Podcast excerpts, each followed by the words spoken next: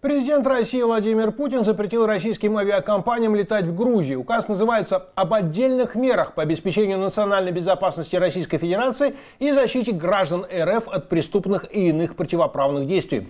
А как в Америке? Граждане США, которые находятся за границей, тоже могут пострадать от преступных и иных действий. Всякого рода катаклизмы происходят регулярно. Реакция Вашингтона на кризис самая разнообразная. Она бывает и удачная, и неудачная. В 1983 году, после того, как на острове Гренада произошел очередной переворот, США послали туда авианосец.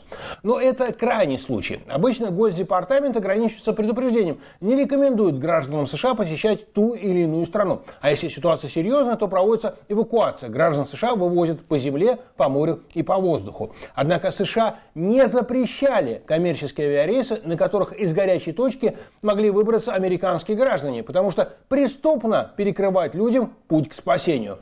Такие дела. Thank you.